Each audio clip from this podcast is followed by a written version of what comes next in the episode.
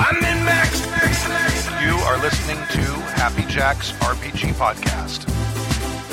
I'm in Max, Max, Max, Max, Max, Max, Max. Pursuing the RPG hobby with reckless abandon.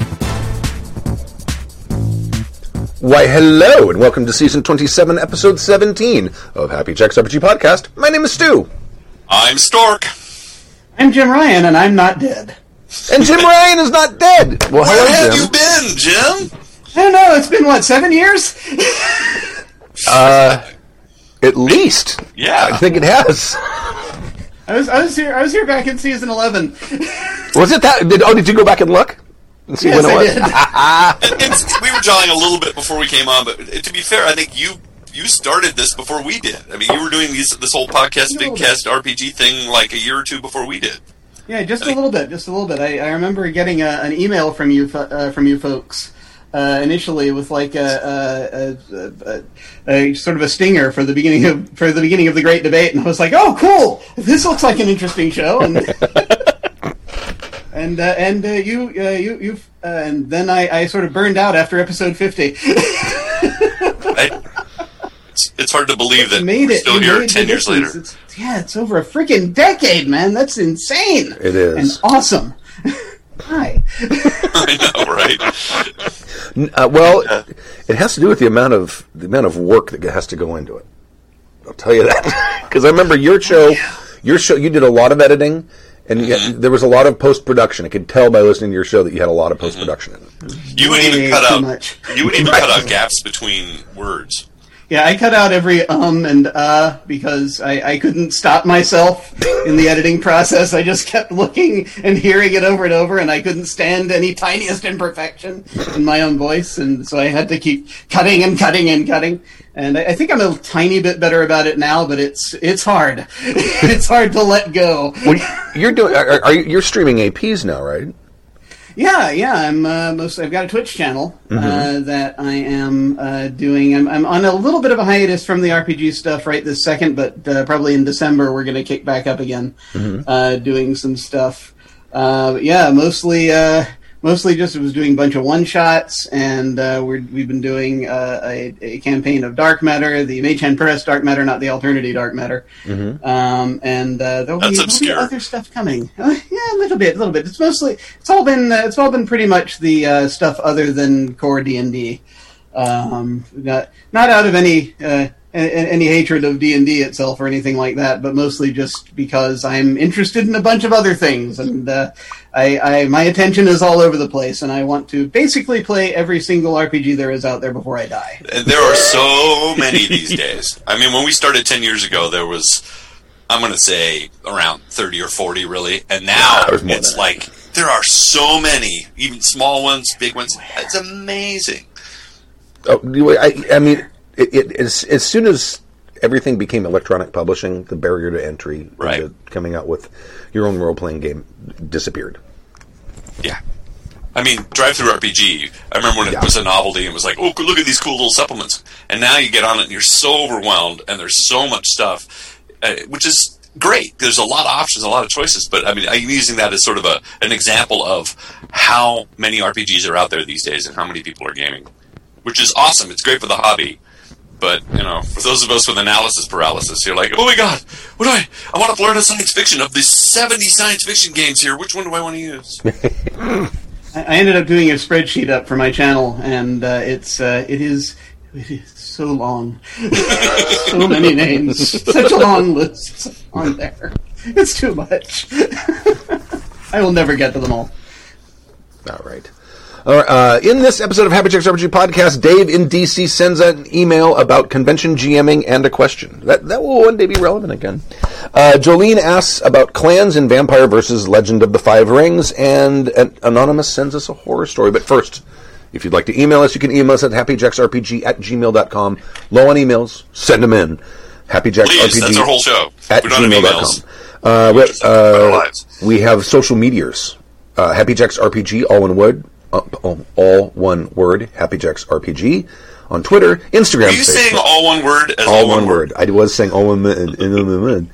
I'm. You know what I'm thinking about right now is the is the braised short ribs that are slow roasting in my oven right now, at What- 275 what you degrees. Celebrating that you're making short ribs. I, they were in my refrigerator and they go bad tomorrow. That's what I'm celebrating. I'm like, oh, I'm not gonna. The, these are not gonna go. I may have to come by for some ribs today. They're just a little. They're the little ones. The little ones about that big. I know. Not that big. Um, uh, anyway, social media: Happy Jacks RPG on Twitter, Instagram, Facebook, and MeWe. And I'm ba- I'm back on MeWe, so I go on there a couple times a day.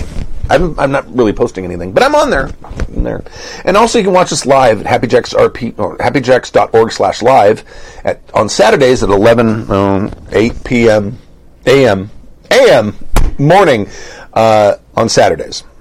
We're on Saturdays for a while. That may move again. it, it is. It is going to move. I- I'm gonna. I'm guessing we're probably going to go back to Fridays by the end of the uh, next year, maybe a little sooner. I don't know. We'll to. It's just everybody's so busy. It's just easier. It's just it's kind of easier because when I drive home and, and Friday night traffic on the way home is always a pain in the ass anyway, and it's like so. So you know how it is. Now, since it's been so long since you've been on, Jim, do you want to read the first email? Uh, sure. Okay. I shall be delighted to, sir. All right. Convention GMing and a question from Dave in DC. I'm now going to just rearrange my window real quick so that it looks like I'm looking almost at the camera, but not quite. Here we Oh, go. it's almost like you got a teleprompter. I have. I have. He has multiple. And I got to go back to my broadcasting training. Okay, here we go. Get ahead. Let's see if we can do it. Uh, Dear Stu and the rest of the Happy Jacks crew, Dave from DC here, longtime listener and first time writer. Thank you all for the great RPG content, both actual plays and the advice show. Both types of content are welcome divisions in these days of COVID 19, which seems to not end and continue to negatively affect the ability for in person games and conventions. Listening to your podcast over the years convinced me to start GMing games at conventions back when we had them. I just came to the realization that if no one is willing to GM games at conventions, then there will be no games for people to play at conventions. You know, uh, as a Ah. side note, that's the reason Stu started this podcast. Is that he realized that there was a dearth of GMs, and he realized that if there's no one to GM, there's no games to be run, That's right. et cetera, et cetera. So that's really what you're bringing up right there. Is the real reason that Stu started this ten years ago, or more. Eleven. You gotta, you gotta have the asses in the seats in order to actually do anything. Right. Absolutely. Amen. I run games, uh, he continues, under the general theme of Marvel's Agents of S.H.I.E.L.D. At my local convention, 1D4Con, and at Origins and Gen Con. Uh, based more on the comics, I find that it easily helps sell the game to potential players since many are interested in Marvel Comics as an IP, and even if only familiar with the movies, they know what a S.H.I.E.L.D. agent is, and what they will probably be expected to do during the game. It also lets me mix up the type of mission the agents are assigned over the years, such as tactical, investigative, or espionage, and mix in more or less superpow- more or less superpowers for the adversaries or player characters. It seems to have worked well, as the games keep booking up with players wanting more sessions and coming back in subsequent years. Always a good sign. It is. It is with it's. good- I, I'm just I'm just thinking about the uh, the TV show, and I'm starting to think. So, does this mean that the premise for the game changes every single year? Well, you know, it's actually really smart because it allows him to do a variety of different types of games and still Yeah, use absolutely. the same structure. I kind of have the same thing with my uh, convention game that I haven't run in a long time with a, called the Freak Show, where it's the same cast of characters and I just rerun them into different um, in different scenarios, and it's Oh, yeah, really yeah. smart. It also his idea just using a Shield agent. You don't have to be a Marvel's nerd boy to know what a Shield agent is. Everybody now has at least a passing idea of like, oh, okay, got it. It's really smart. So a lot of the the groundwork is already laid. You don't have to spend any time at backstory. You can just jump right in. That's it's cool. It's a great idea. Yeah, and actually, no, I like it. I even actually liked the, that that format for the TV show. That's why I watched it all the way to the end. But uh, yeah, it's a it's a it's it's a neat thing. It's a very neat thing. It is with this experience, he continues, that I felt I should comment on the question from back in season 26, episode 15, asking about how to write better female pre-gen characters for con games. Just like Stu in the group's response at the time, I fully agree you should not write male and female characters. Just write a pregen for the role you need in the game and don't assign a gender. I write my pregens for specific roles, team leader, medic, computer specialist, etc., but the characters only have a last name. The players decide on the first name and gender. Since I run using Savage Worlds, yay! I have enough miniatures to have male or female agents minis for all the player characters as needed. I decided on this method from the beginning of my decision to start convention GMing because most of my home gaming group and convention posse is about half women.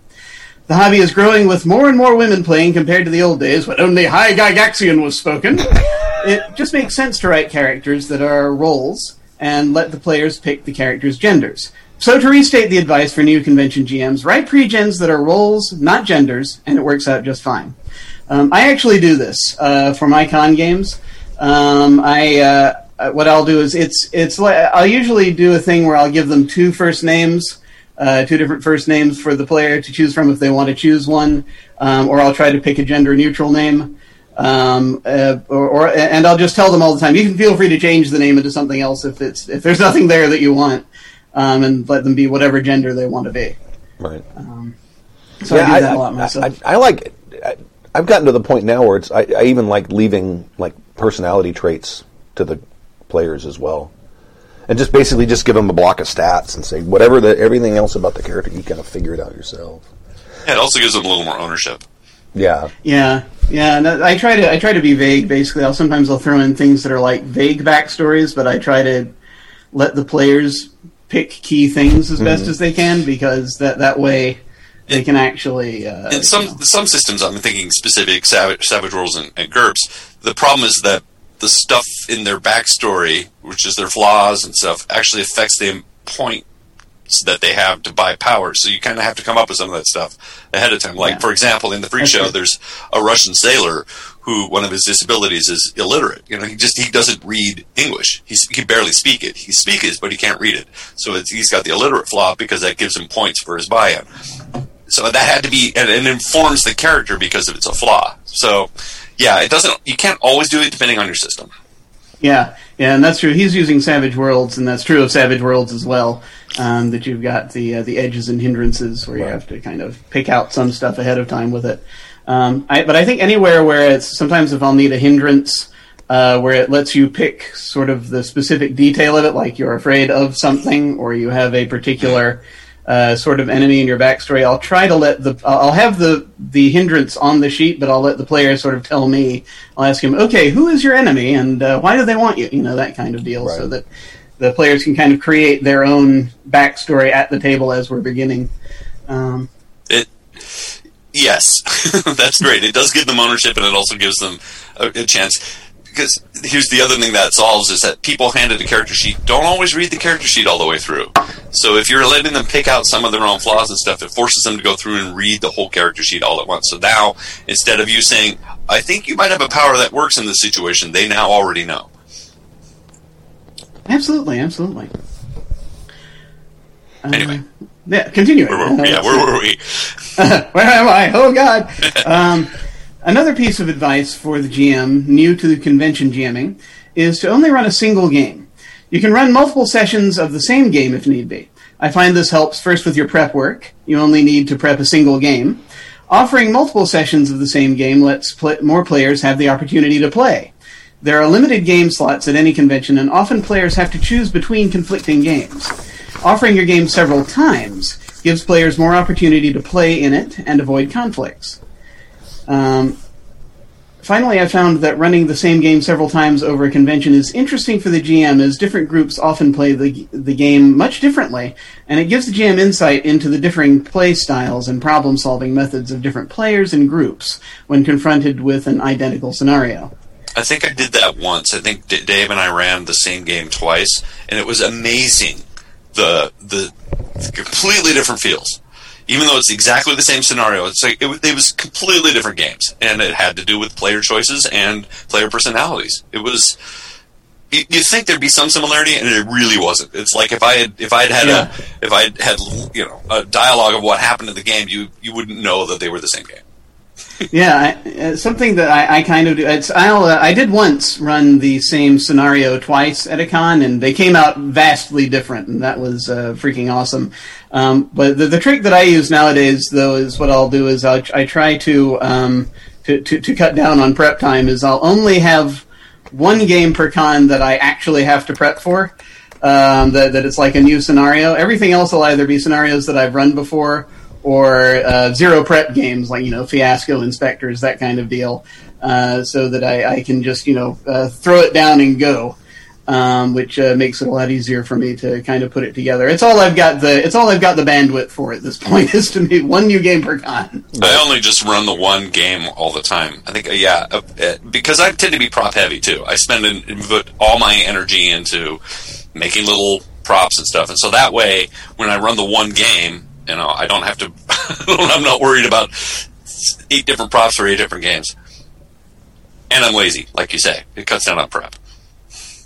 Absolutely. Eh, all about the lazy GMs. All about the lazy GMs. Efficient. I'm more Efficient, efficient. yes. Efficient. Sorry, yes, yes.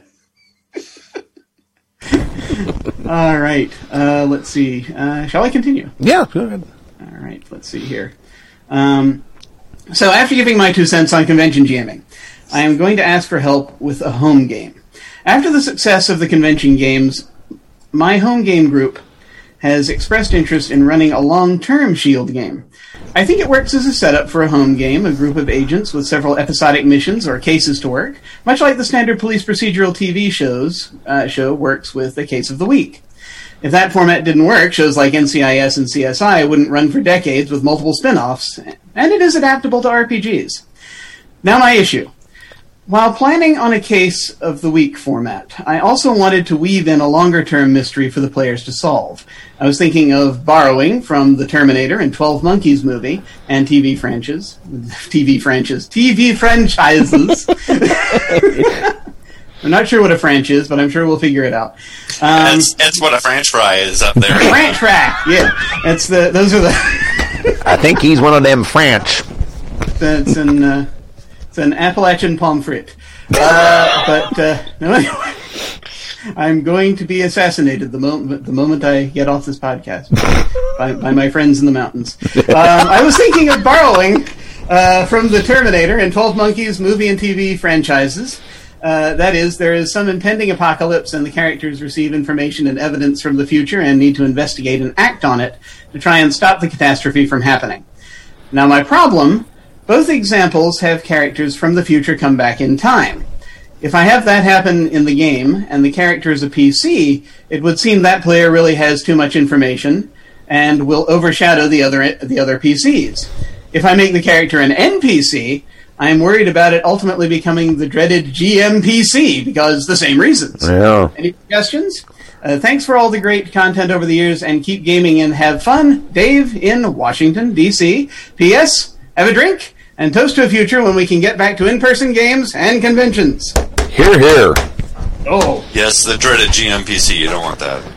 I haven't. My, Go ahead. my, my first thought was um, in 12 Monkeys, it's already kind of solved because he's only like he's only like contacting the future briefly for little snippets of information, and the information he has from the future isn't that relevant to where he is now. He only has a general idea of what's going on. So Well- if you if you play your future right, the guy from the future just knows something's wrong, but he doesn't know all the, the fine details, so he really can't help that much. Well, the, the I mean, the Twelve Monkeys specifically, they're going back into the past to figure out what happened. They don't know. That's one of the one of the big Yeah. conceits of that that's the series and the TV show is the fact that they know there was a disease, but they want to figure out where it started. That's that's what they're, they're there's there's a gap in their information that they need to get. they, they have some details. They kind of have a general area. They kind of have some uh, some rumors and some you know because it happened so long ago. They don't have concrete stuff. So some of the information that your that your person from the future comes to give might not be complete. So it's not. It's like even if they go back and ask him, he's like, "Look, I I told you everything I know, and I'm sorry." And their It's the time information I have. their time travel tech is is shitty. Yeah, because it's inaccurate. They don't know how long you're going to be gone. They don't know if they're sending you back to the right place or not. And the people they're sending aren't the most stable people there are. Right. There's, the other solution you could use is like uh, your time traveler needs to hide out because he can't affect what goes on in the past too much. He needs to be very careful about what he does and where he does. So you could just have him like hold up in an apartment. It's like, and and they if they have to go find him, they have to go stop what they're doing and go and talk to the guy because he's like, if I go out there in the world and I start doing stuff, I could ostensibly erase my existence. so that's fair. I need to be here. Um, And the other thing uh, as a solution I was thinking of is bring in another guy to play that PC for briefly, you know, and and have another player just uh, play that person, and maybe he's a co-GM as well, so he's privy to some of the info. But that way, it'll solve the whole GM PC on your end, and Yeah. it, it allows uh, a different take on maybe one of the player characters with that without it being the same person.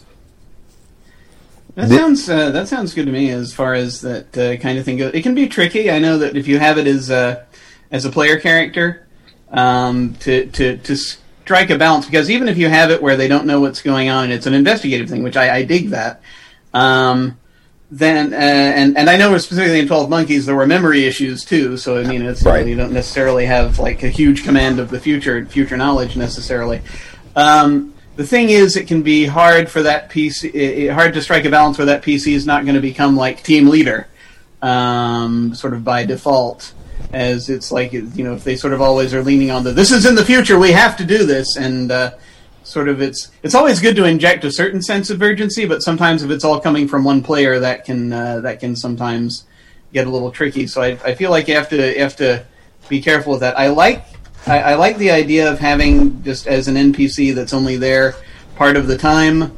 Um, that's they can only provide information, can't go out, or like someone in the chat is saying here um, that uh, just have the messenger from the future die from wounds already received as they get the info. Yeah. Um, Well, uh, the you know, other thing is that in both Terminator and Twelve Monkeys, the people get sent back in the past, but they don't really have a plan. They have to sort of make it up as they go. They have information a little bit. I mean, the Terminator knows that he has to kill John Connor. He doesn't know where he is. Doesn't know what he looks like. He only has a vague idea of what's going on, right?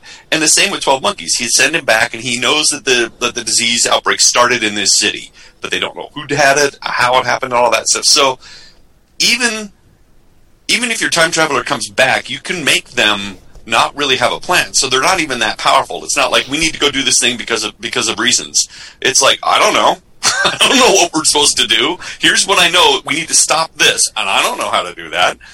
So your time traveler can be just as inept and and, and not a deus machina as your players. They're just the they're just the the catalyst. They're like, I need you to stop this thing that's happening. This MacGuffin is going to happen at this time, and that's all I know. Good luck. I, I I was thinking a way to solve a lot of the kind of potential problems he's talking about is not have them be a time traveler. Rather than having the ability to allow someone to go back in time, maybe they can only communicate with people in the past. And maybe it's uh, still a real sketchy um, technology. So it's like we can send you a message backwards in time somehow. Maybe we can send something that or or we can send something that you can find or maybe we can uh, send back a you know a, a, an audio file or a video file or something um, or we can send data. Maybe it gets corrupted. Maybe we can only do it at certain times. You know maybe the, everything has to be aligned right before it can happen whatever whatever it is. That way you've that way you're not because obviously the problem is if this is an NPC it's going to be like what do we do next boss? What the we, we played a game it was Champions. Bill Bill ran it back when we were just out of college. And uh, this is a game I played Doc, uh, Oppenheimer in the sort of psychotic nuclear vigilante. And one of the characters, the character I actually had the big conflict with, was he was a soldier, I think. His backstory was real mysterious because it, it was one of those things that was going to get played out during the course of the, the adventure or the course of the campaign. And he had, um, but he was wearing powered armor. So, but he's some from somewhere in the future and he came back here for a specific reason. Obviously, he's not going to talk about it because it's going to contaminate the timeline. Blah blah blah blah blah. But he was here for a very specific reason, and he. And I, remember, I can't remember who it was, but his character was obsessed with some celebrity who was going to become critically important to the fate of the world. But it, I can't. Pam- I can't. Pamela Anderson. No, I think this is before Baywatch. Pamela Anderson. From Borat. but, but, but, but let- like like Jim was saying, by default, his character became the leader of the group because he had knowledge that none of the rest of us had. Well, if you want to avoid that situation, don't have the character come back. So they come, they send you a message urgently, and maybe they they give you enough information about the future or about you know personal information about the characters that you say, well, how the hell does this guy know all this stuff? He must, you know, you you want to be able to verify their the fact that they're they're actually contacting you from the future, or maybe that's part of the maybe that's part of the game is that you don't really know for sure that they are. You just kind of think they are. I don't know, but I like the idea of removing them from the the storyline per se. That that gives the GM a lot more control, so they don't end up becoming a Deus ex machina that will solve everything for them. if if it sounds like he wants to make this one of the PCs, it's like if this is going to be a PC, he's going to be a frail old man by the time he comes back. So he may very well die, or just be so frail and useless. It's not like he can go out, you know, jumping through windows with you guys. So he's Or it could be a, maybe a there. descendant. He can make it a descendant. right. That's true. Um, in, in piggybacking off what you say, Stu, it's like again with Terminator and Twelve Monkeys. Twelve Monkeys, they were able to communicate with the future by leaving like a message at like a like a Yeah, he called a safe. He called a number. that right they- that they were able- machine yeah. And then they would answer back. But it was not it was always cryptic and it wasn't very good and the information that they had wasn't always that useful. So but with terminator it was a one-way trip. He just they just dropped him off and so he there was no information going back and forth. He just had a mission to accomplish. And I, it seems like that that solves your problems in that you don't you're not getting any new information that your your character is always is just there starts the thing and then that's the only information that they have. You don't need to worry about him coming unless unless that's part of your plan is to is to get information for the future. You don't have to worry about spoiling your game or or trying to determine the outcome of your game ahead of time with information from the future because they've already they've dropped back with a set of ideas and that's it. They're done and they don't have any more information to, to share. Right. It's in both Twelve Monkeys and Terminator and a couple other time travel games. Unless you're Doctor Who, where you can go back and forth and travel anywhere, then you're in trouble. Um, Yeah, You know, It's- I try. You know what? Time travel games, you're asking for a major ass headache if you have a game that's got actual time travel that the players have access to. Yeah. Well, That, that becomes Never. an entirely different kind of game at that point. That's, Yeah. that's no longer you're no longer playing Terminator or Twelve Monkeys at that point. You're Yeah. playing something completely different. Right. I was going to point out something that Stu has been doing recently in the vampire game, in that we have a character that does premonition, and she's able to see into the future some events that are going to happen in the future. And so it forces Stu, unfortunately, to come up with possible scenario solutions that may actually happen in, in the situation. And he's nailed it a couple of times, like uh, absolutely. But it, but it, it, there is a way to do it without breaking the game. I mean, Sam Sam will have a premonition of what's happening, and then Stu has to recreate that situation and get the players there. It's pretty cool. It's actually a lot So easier to do than you think it is because the players. Yeah, because it's a, it's creating a a, um, a self fulfilling prophecy. Because I mean, it, it's a game where everyone's contributing to the narrative. So if I say, "Oh, you know, there's a scene where you see this, and it's at this sort of a place, and this thing happens," everyone's like, "Oh, we need to go find that place." So they make it happen. Unless it's something horrible, and then they're like, "Oh, we're never going to go there." I bring that up because it's a way to make your, your time traveler give them information, and as it, as you point out, Stu, the, the players are going to actively want to go and make that situation happen. right. So- Unless it's awful. this is truly awful. Um, so it may not be that big a deal. Um, Yeah. It, it, it actually that that hasn't been hard. The, the hard part for me is is every time I've, I've run a game where there's actual time travel in the game, it ends up becoming a freaking nightmare because you've got it, people going back because player characters. I mean, think about what player characters do in the world without time travel. They burn shit down, they torture people, they go break shit. Oh, we got evidence here, and so, let's clean up the evidence. Go get some bleach. Oh no, what do you need bleach for? Here's some gasoline. We'll just blow it up. Right? That's what player characters do. Can you imagine what you do when you give them a time machine? What, the havoc they're going to wreak? It's terrible. They're like, uh, what? Uh, what? Paradoxes? Fuck it. yeah, you're going to have to do the whole. I'm from an alternate timeline, a, a, a possible future. So, Oh, yeah. we do here is going to completely rewrite time. So, um, I mean, that's yeah, kind- that's And that's always the point of why these time travelers go back to the past. They don't. They want time to change. They want things to to to not be the same, right? I mean, that's their, that's kind of their whole point. I, I've seen uh, one or two examples of it. Kind of. Uh, there's a gumshoe game called Time Watch where I've uh, I've I've I've not played it myself, but I've seen actual plays of it, and it's it's played for laughs. It's a uh, it's a comedy game, and so you you literally you know you have basically Ben Franklin interacting with velociraptors type deal, that type of time travel game. Um, and so that uh, that that that one I think it kind of works in just for its own purpose, and the, the point is to just go around chaotically and be silly. Um, I did once uh, years ago. I ran a uh, a short campaign uh, decades ago that I, I based on Time Bandits, uh, somewhat, where the players didn't really have much control over where they were going. They just sort of knew when the next gateway was going to open up, and so they just bounced randomly from time period to time period. And I think I, I think that kind of thing can work. Um, but yeah, you have to. You, it, if you're going to give the players control over time travel, then you have to you have to be prepared for it to just basically be a, a very different thing. Yes. I, and I would recommend getting rid of the butterfly effect altogether because if you start, if what the players are doing affects what happens in the future, you, that's when you get fucked. If you could just make whatever they do is sort of inconsequential, at least the minor things, then you're not you're not going to paint yourself into a corner. Right. yeah, yeah, much better to go with the shrub theory than the donut theory when you're dealing with the space-time continuum. Just uh, have have multiple branching timelines That's Yes. that are perfectly Yeah. safe on their own. Don't That's right. Don't don't make going back change anything because that's that's going to open up a an entire world of pain. Well, you want to you want to be able to give them the satisfaction of changing some things, but nothing Yeah. too dramatic, like you say. Well, 'cause yeah, I mean, it changes for you because you're now in this new Yeah. timeline, but Right, right. Uh, right. you're not going to disappear. Right. All right. Good advice. Uh, Vampire the Masquerade versus. Uh, th- thank you, Dave from Washington, for the email.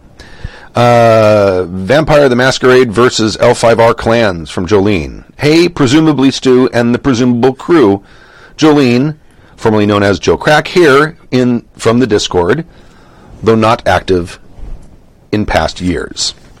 I have a question, or maybe just an observation, based on an email on command structure in games.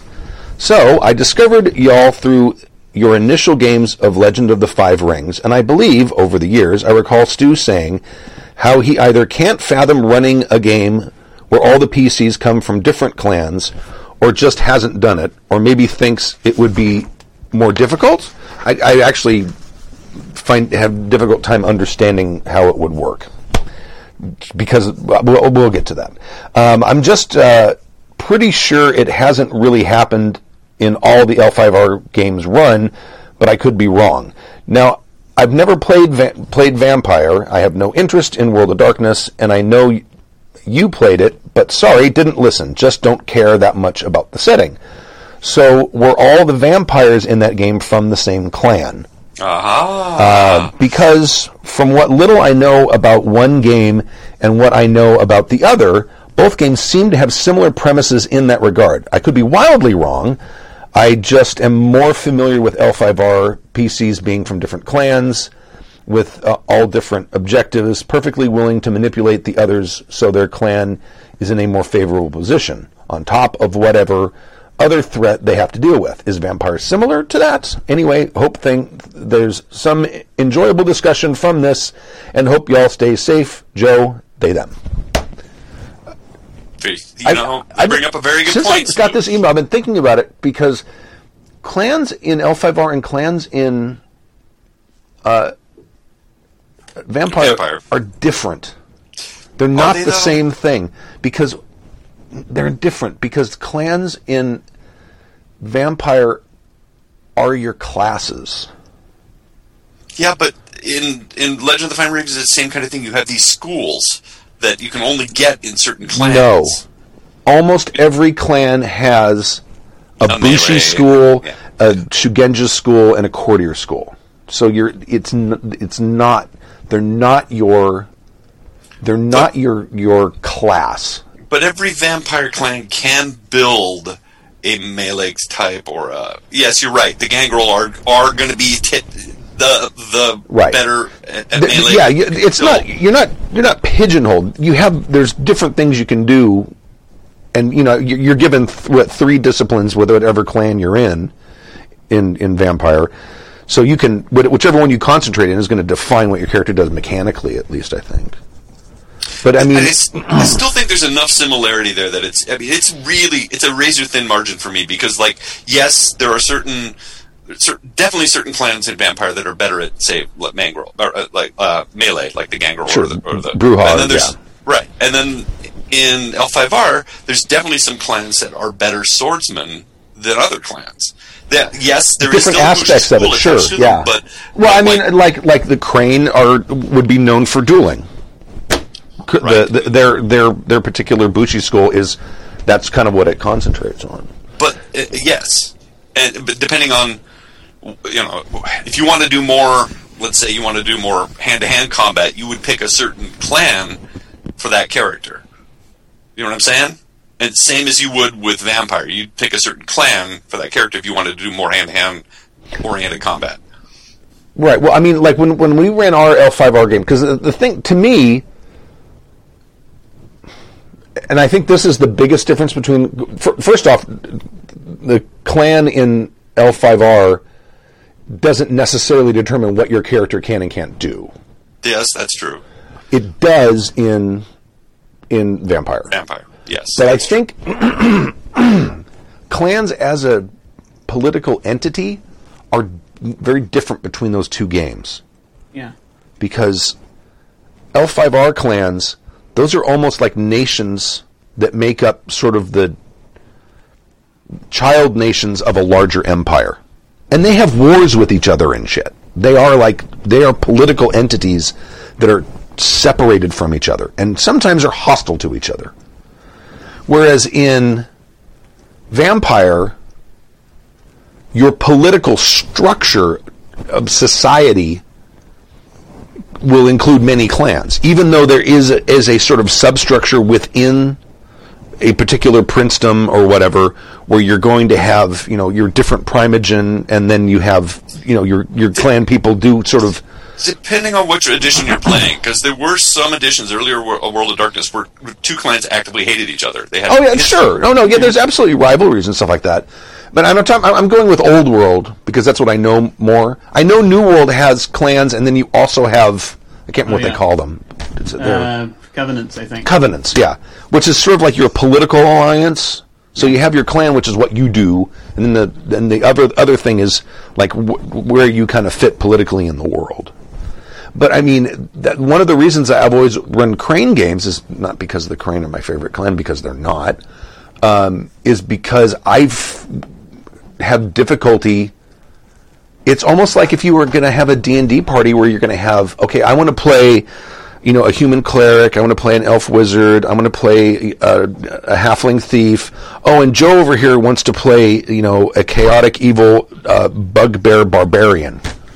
It's like you don't mix monsters and player and, and and characters that go into dungeons together. It's and and that's the kind of the level of animosity I think of when I think of L5R clans. I mean, if you have a crane, well, fuck, if you have a scorpion and and a crab, the chances of them getting along is very, very, very slim. See, you may not be remembering, but I remember there was a lot of uh, of clan combat or uh, conflict within our vampire game because of you know the Ventrue hate the Gangrel or look down on them. Sure. um, or the or uh, for take for example Scully the Nosferatu, who always felt picked on and always felt um, and his it was almost like clan came first for him rather than than his coterie. Oh, see, I think I, I think that is more. Scully came first for him. All right, perhaps it's better. one but the- there's a lot of games where people play clan first, coterie second. So the, the political machinations are more important to them than what than their actual like group of vampires that are together. And I it's think with Sorry, you get that in L5R a lot as well. That's part of that whole court and you know, but it's a it's a little less it's a little more stylized because it's you know it's Japanese culture, so everything's much more polite than Vampire. But I still see those conflicts happening within parties because of multiple clans. Uh, I, I think uh, so I played Vampire for like a decade or more, um, and I played Old World and New World. Um, and um, I'm not. I, I have not played L5R before. I did. I, I have. Uh, I listened to your uh, initial uh, actual play of uh, your your initial campaign your uh, that, that you had. Um, but uh, I, I think that the the way that sort of the default assumption in Vampire is that everyone's going to be playing a different clan. Um, by and large, for most games, I, you can totally play in a game where everyone's playing the same vampire clan. I've done that before, but it's. Uh, I think that the, that the way that the different layers are, of society are structured in Vampire, it's uh, you, you've got a little bit more immediately to worry about since you're all in the same city, interacting with each other um, on uh, on on these different levels. You've got also the the the city politics is a big deal. Um, that kind of overshadows, especially in Old World of, of Darkness. But I, this is actually kind of in both that that will often uh, uh, uh, take precedence over everything else, uh, the way a lot of people play it. Um, you can totally play a vampire game where you want to switch the emphasis up and make it very much about you know internal stuff to the clans. Um, and you know, clan interclan conflict is still totally a thing, even in the even in the even in just when you're uh, when when you've got the uh, the the city politics going on. But I, I feel like with uh, just from what L5R I've seen, um, that uh, everything is a little more removed uh, from each other. The clans have, have are easier to separate out from each other in terms of you know just physically by distance. They uh, they they have their own their own bases, and while you do have say the Tremere have a base in the city in Vampire. Um, and you know, the, you know, everyone, you know, each clan maybe has their own place where they ha- hang out. You know, Nosferatu have the sewers, etc. Um, I, I think it, it's all much closer together. Yeah. Uh, and and so you've got a much bigger level of interaction that I think you have to deal with, and so that that I think is why it's more mixed up. Uh, there's there's more mixing between the uh, the various clans. I'm not saying there aren't differences, and and you're right. You're, it, certainly with L5R, like the crab have their own lands, but the crabs also have a job on the wall. Like, I remember Stu had a had a great he played great crabs, and he was like, "Well, Favorite we're going clan. to march the wall and stop the uh, and stop the just like we always do. People suck," and and you know, and and he's right. And it was a great take on the crab. Um, it- you're right. L5R, I guess you could play it that way. Uh, it, I mean, Vampire, you could play it that way where each clan has a, a large chunk of land. You know, maybe the, Ventrue control all of New York. But uh, you're right. A lot of times it's multiple clans in the city, and they only have little pockets, little areas. And so it's it's a it's. But it, to my mind, it's just L5R on a micro scale. It's like neighborhoods or communities or sections. Instead of having lands, you have Orange County. you know, the Ventrue control all of Orange County. That's their land, and it's it could be played exactly the same way. And I, I, there are differences, but to my mind, they're not that vast. I find I still find. Uh, like if we were to play a vampire game where everybody's the same clan, it would be a much different game. If everybody'd be getting along better. It would it would be streamlined, and, and the focus I think would be much more external. Uh, how do we stop this thing? Because what happens in both games when you have different clans is they end up the players end up fighting with each other and have different conflicting interests more than the actual plot. And Stu, we did that with L5R. We had the second version where everybody was from a different clan, and what happened? It got derailed, and I, I think part of that is because of clan interests. Because I remember Tyler wanted to play a, it was a lion that got That's adopted by a right. We did the second. had- Yeah, the second iteration we did. You guys. Well, you, are you still crap? Yeah, because I ended up with my with my Katsuni mage, and Oh, that's right. Because you were Tyler's- playing descendants of other of, of, of characters from the first game. but everybody ended up in different clans. right. Like right. Is it, and that and that's. I mean, to me, if you're if you're like, and, and I guess this is probably sort of the assumption for L5R because I mean it, it is meant to be played with all the players playing different clans, but you're usually like part of some some sort of you're working for some sort of magistrate or something, and you're working for the greater empire. Usually, there's a, there's if, it's a, a, meant to be a cooperative game, there, you've been brought together by a higher power to come in and solve a mystery or do whatever it is you're supposed to do, and the, and you're oh, but you're also all representatives of your clan in that, and you're and you're one of the reasons you're there is to bring honor to your clan, and maybe you know screw the other guy while you're at it. And isn't that sort of the conceit of Vampire, though, as well? Well, that well it, the conce- in the conceit of vampire, it's that but less subtle because you're all playing solitary predators. I, That's I one of the. I mean, that's what. That's the. To me, that's the biggest difference. You're not playing. You're playing monsters in vampire. Yeah, yeah, but in broad strokes, in broad strokes, it's still very, very similar. You've still got a lot of of interclan conflict involved in both games. See, if but if I if, I, mean, I I would look at clans in L5R. If I was going to try to find an analogy in Vampire, I would look more at um, like Camarilla versus Sabbat versus. You, you know what I mean? It's that that that that's where I see the that's where I see it. It's more of a it's more of a they're like they're, I mean clans in L5R are nations. They are they have borders, they have their own lands and they go and kick the shit out of each other occasionally when they get pissed off. That's one of the weird things about L5R is you have this emperor who's all powerful but can't stop the, the lion and the crane from going to war. Because they them's love to fight. I, I gotta say though, also with a lot of the vampire games that I've played in, um, because and it, and again it varies depending on play style, but the way a lot Sure. of people do play vampire, and the way to a certain extent later iterations of it started leaning, um, uh, especially for when you do it in in, in LARPs. Uh, is that it's really not so much is that by and large what an individual vampire wants is going to outweigh for them what their clan wants. Um, it's going to be very much an I want power for me and I will I, I will do whatever I must to get it type deal. Yep. Um, and so that doesn't necessarily always mean you do what's in the best interest of your clan, uh, as, uh, and sort of acting with them. It's really more about um, I. I need to continue feeding, I, or I need to uh, I, I need to uh, attain control over these other people so that I be, may become more powerful. Um, Right. The I want to be prince of the city one day type deal. You know, it's uh, it, it's it's kind of I- it can be a really major overpowering thing for some players, and and so Vampire to an extent eventually got built to handle I think or to try to. They tried to build Vampire to handle the uh, that that more kind of inter inter character conflict uh, type deal. Um, whether that was successful or not, I can't really uh, I can't really comment because I've I've seen it done well and I've seen it done poorly. So Well, Stu nailed it. I mean, vampires are solitary predators, so it's like you've got a whole group of cats.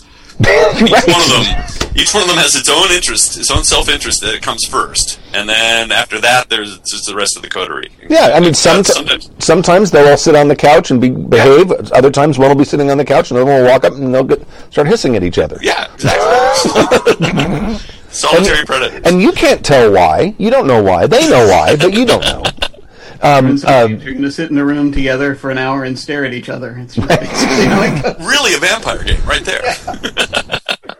uh, back, back That's how I imagine the vampire larps to work. back when, That's, that's how a lot of them do. I played Vampire the Staring. uh, Vaclin twenty three in the chat room says, I, "I've always played it at the Emperor." He's talking about L five R. Um, uh, doesn't want to stop them from fighting. Talking about the, uh, the the clans warring with each other. Keep the clans busy squabbling among themselves, and they don't uh, turn their attention to the throne. Right. When and also the, the reason maybe the the Scorpion clan even exists. And again, Is with, to be the vampire foil, game, right? same same kind of thing. You know, if uh, if the clans are busy fighting amongst themselves and busy with their own internal conflicts, See? they're- they're not worried about overthrowing and taking over the. So you just came up with an amazing way to run a to, to run a, a vampire game using the L5R politics. And Like, so that takes me the back prince- to what I'm saying. the prince is the see that much of emperor. In broad strokes, Oh, sure, you very, can very you can run them. You can run them any way you want. I'm just talking about kind of what the what I think the assumption is. So, all right. Uh, any more on that one? Are we done with that one? I don't know. There's, going? there's a dead horse here. I think we've. It is Uh, okay. We kicked the shit out of it. A horror story from anonymous. You want to read that one. Stuart? Hey, Happy Jackers, an anonymous listener writing in with a tale of tabletop terror. There needs to be some theme music to that one. That was awesome. Um, let's see what I got. I think I have a I have an, an ominous laugh. You have like the, the tale of tabletop terror. You have pipe organs. I don't. Can you guys hear the There soundboard? Yeah. You good? Okay. I heard that. Yeah. Oh wait, hold on. All right, I'll say it again, and then you hit the button. Here we go. have, you don't want Hey, Happy Jackson. Jacks. Hey, Happy Jackers. An anonymous listener writing in with a tale of tabletop terror. See, that's, that's solid radio right there. About a year ago, I was playing in a D&D 5th edition game, horrifying in itself, I know, with my regular gaming group. This group consisted of my roommate as the GM and a group of mutual friends and acquaintances, as well as our news player, who we will call Torquemada, for reasons that will become apparent. Torquemada was the newest addition to our group, a friend of a player who is a friend of the GM. He was playing an incredibly old, lawful good cleric. He's been with the group for maybe three or four sessions, and so far has been fairly unremarkable, both as a player and a character. That changed when the party captured a scout. Oh, guess what? I just Empire Hold on a in second. the wilds after killing the rest of the scout's advance party. guess what? I just I just looked up. Who, who's Torquemada? Uh, oh, you had to go look it up. Yeah, the Inquisition. Tomas the Inquisition. Tomas Torquemada. Right? Hey, Torquemada, what do you say? Right. Uh, a Castilian Dominican friar and first Grand Inquisitor of Spain's movement to homogenize religious practices with those of the Catholic Church in the late 15th century, otherwise known as the Spanish Inquisition. Nobody expects it. Torquemada. You can't talk about anything. Yeah. Yep, you can't Torquemada. Thank you. Thank you, Jim. at least you, at least you know your Hillbillies movies. I appreciate that. Uh, Torquemada decides we need to get information out of the scout. Okay, we all know. We've all had to have, to have even done this. I regret to say. The rest of the party figures that sure, why not get an idea of what the invader is up to? That's when things start to go very, very wrong. Torquemada starts by casting the spell Zone of Truth, which didn't exist back when we were playing D&D, I don't think, because otherwise I would have used it all the time. I've never heard of it. Which, which means that the prisoner cannot intentionally lie after a failed save, and the caster knows if the subject passed or failed. Simple, straightforward, to the point. That's when Torquemada's character opens up his pack and pulls out a collection of knives and bladed implements. Uh, I will spare you the gory details beyond saying that the following five minutes involved fingernails, toenails, and sharp implements used by someone who couldn't actually lie. or used on someone. Yeah, used on someone who couldn't actually lie. The rest of the party watched in horrified silence as the GM and the lawful good cleric role played out the rest of the torture scene. Of the six players at the table, at least half of us would have slapped the X card if they'd known they, they existed or had been present. But alas, that was not the case.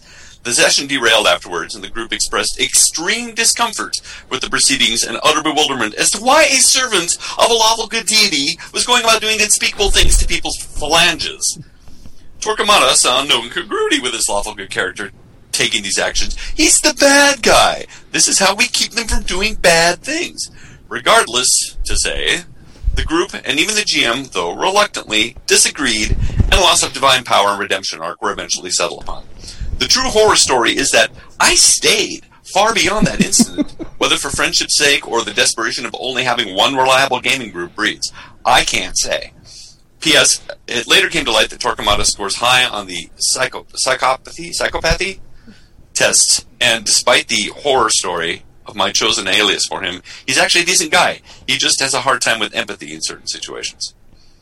Um, yeah, I I would love to say that I've never been in a group that didn't torture some kobold scout for information. And I'd love to say that I've never been the guy that tortured the kobold scout for information, but that would be a lie. But I will say, we never role played out the gory details of torturing the kobold scout. That that, that gets just salacious. I think at some point. You know, The only thing I can think of here that might even be that make any of it make sense, and this is probably not even the case here. And by make sense, I don't mean justified, uh, but is that uh, I, I think Zone of Truth doesn't actually compel the person to answer. Um, it just basically means that if they do say something, whatever they say has to be the truth. If I remember right. So maybe he was just trying to get them to talk. In but at the Does same need to be time, role played out? still- Yeah, no. No. Can it just be hand No. waved? Nope. Then that role played out. I mean, it, yeah, that's that's where that's where you start crossing some lines, you know, If where you're it's going like, with the fantasy that torture works in the first place, then Right. you, Right. you, you, Well, I think you, it- you, you, you, you, you veil that. You don't. Yeah. It depends. I mean, it depends. remember- It is it- depends on the stakes. Torture could work if, like, it's something that you know, it, if it's not going to mean your life or the lives of mm-hmm. others. Like, what's the what's your locker combination? I'm going to torture you. Oh, here it here it is. Yeah. yeah. I mean, mean, yeah, it, that, it- that, it depends on what the just- stakes the in the person same has way- involved. In the same way, unless you're playing Fatal, you don't play out a love scene. You don't role play out your love scene. You do in Fatal. Why would you play out the torture scene? Exactly. I, I, am I'm, I'm having a hard time sort of understanding, really. Yeah, but I, I guess that's the point of it. That's why it's a horror story and not a hey, here's how you play uh, a, a an interrogation scene. You know what would be nice if, if role playing games they have their you know their disadvantages or drawbacks. Have one that's called not a murder hobo. So you can just put it on a character sheet. My character is not a murder hobo, which means if I see crimes being committed, I'm going to call cops. If I, I'm not, I'm not going to get involved in a situation unless necessarily there's no other choice for the matter, and things like that. Or I'm not going to burn houses down to conceal evidence. I'm not going to torture whole game. criminals. It's the whole game in itself. It's like the anti-Munchkin. right. You know, it's called not murder hobos, and and basically you play an ordinary person that who calls the cops and uh, doesn't carry a weapon, and is Sort of polite French to New everyone. Wave game, the, the slice of life, life game where the objective is to go to the grocery store and pick up something. right? And be polite and nice to everyone Yeah. and try not to get in conflicts. Wait a minute, that's my life. I mean, you could do it in Fate, I guess. There you go. Of course. Yeah, because there's nothing more depressing than building yourself in like savage worlds, and you realize how inept and stupid you really are. Try it someday. Oh, no, wait, I, I think I have a high intelligence, and everybody at the table's like, no, Yeah, no, Bill, you don't. we, we, we, we had that we had that, that fight when we built our our own ourselves into GURPS characters when I in the nineties or in the eight, oh, late eighties. That was so funny. Your IQ isn't thirteen. what do you mean? what do you mean? I'm smarter than all you guys. How Dare you? It's, it's like building yourself in Sims and then watching your characters die a miserable existence because exactly. you're like, oh my god, I'm a pathetic person. My Sim, that's me, died. Shit, I gotta change my life. So what do you, what do you think about the the lawful good versus uh, torturing prisoner thing? Is that justifiable? I mean, I mean, as far as do you see where that is that an, an automatic inconsistency to you? if again, I, and I have very strong views on on um, clerics and paladins and such being tools for their gods, right? And if their god has doctrine, say against I don't know, say orcs, like I mean, perhaps Pelennor, the dwarvish god, has an actual vendetta against orcs. I don't know the lore that well. Perhaps in certain cases, in racial they they call them that. Um, they, you know, that's a terrible thing, but they would have villain or, or, or monsters that were especially repugnant to that particular religion. Perhaps in those cases, but uh, for the most part, I mean, especially if it's lawful good, and then then they did, to their credit, role play out the fact that he lost his clerical powers Right. because he has Yeah. breached the contract that he has with his with his god. My take on on religion is that you need to look at each god and their their where they fit in their pantheon. Because if you are worshiping the god of mischief, for example, like Loki, you can get away with a lot more than you can if you're worshiping, you know, the happy sky man. Uh, Happy Skyman isn't uh, isn't that? It just depends, I guess, right? Right? Uh, Yeah, right? Well, I mean, if you're talking about the real one, what's making him happy? I think that's really Right. the, the important. and, and that's the thing, right? You know, and and again, if you were to do too many nice things under a, uh, under a Loki worshiper, he might pull your powers. You're like, you're not creating enough chaos. You're actually going around. You cannot be give food to orphans. That's not what I do. I make orphans. I don't give. I don't help them out. So I'm taking your powers away till you get to be more chaotic. That's my take on on people working for various gods. Is that you have to actually look at the tenets of your god and follow them and be more in line to what your that god's uh, personality is like within their pantheon. Does that make sense? I, yeah, I kind of agree that uh, to um, it, it does depend on how sort of the, the god views things, especially if it's like in uh, most D and D worlds that I'm aware of, the god is actually like right there in some way. Um, and, and not in all of them. There are plenty of them where the gods are more distant, but um, I think to an extent, if you're if you're treating alignment as like a universal force per planar alignment thingies, um, however they however they do, you know, the, the Moorcockian thing, I guess, um, then uh, then yeah, I, I'd I'd say that. Uh, it does it is dependent on what your god thinks of as good or bad. I will say that i have uh, I, I I played in a game once where uh, a game of d&d once where the, the dm uh, was was very specific about saying that evil actions taken against evil npcs are still considered evil actions. Um, and are, are still considered in that way when it comes to you know judgment of your alignment and whether or not you're having you know you're having issues with that. Um, and we there, there were a lot of arguments actually at the table about that because I think we had some people who ha- were ki- were kind of more absolutists when it came to uh, sort of the idea that if it's it's okay to uh, it's okay to murder bad guys type deal, um, and uh, and you know circumstances right. Uh, but uh, I, I yeah I, I tend to agree that uh, myself that um, if, it, everything you do, uh, in the least bit that, it, that that you want to, and at least invoke the, at least this much tiny bit of realism in a game, uh, everything that you do affects you as as well as affecting whoever you're doing it to.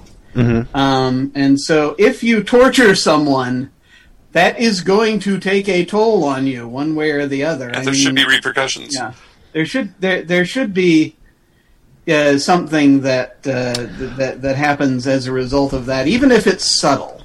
A humanity mechanic like you have in Vampire.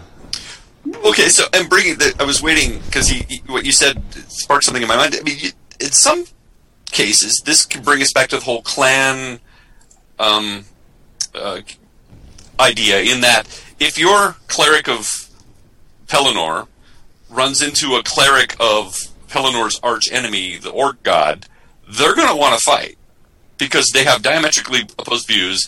Their god doesn't like their god. It's a long-standing tradition. The two would would actually come to blows or try to have war with each other. They're not going to get along, and they would do you know because their god would say Bless again. Remember, the god is actually granting them the powers. And, and is at least watching them to see, you know, they doesn't just hand them out and ignore them. You you watch them to see if they're doing what they want to do. And so, I I would think that they would feel pressure to not get along with this cleric of the, of the god that their god hates. You know what I mean?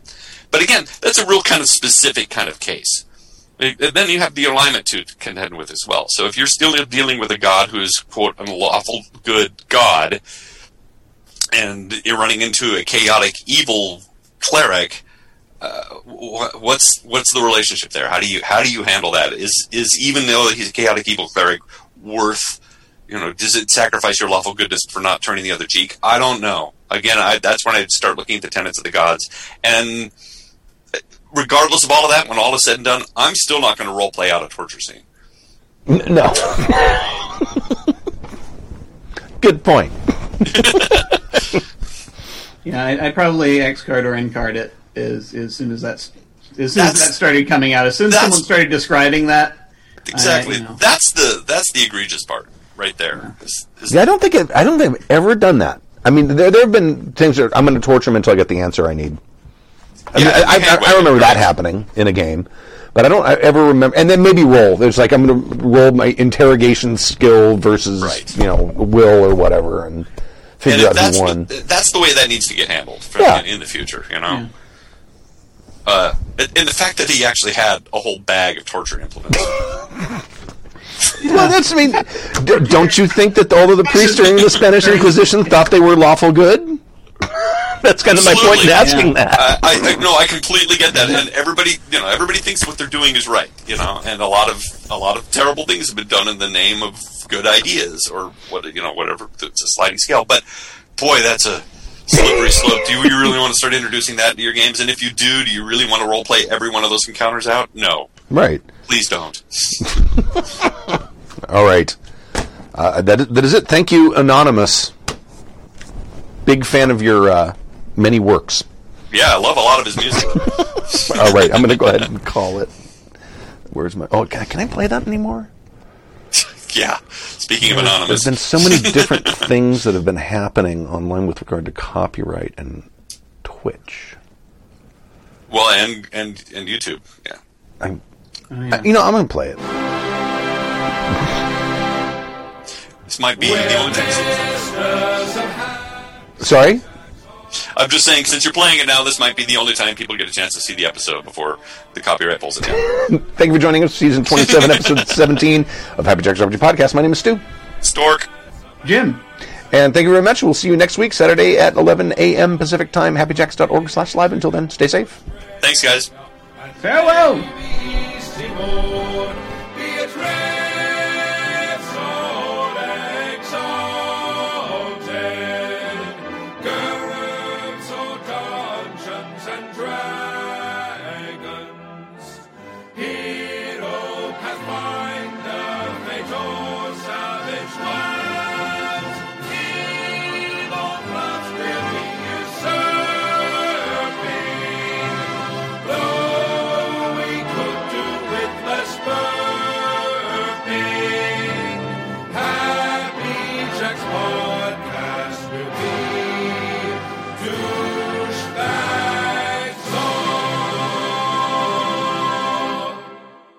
preceding program has been a presentation of the Angry Folk Media Empire.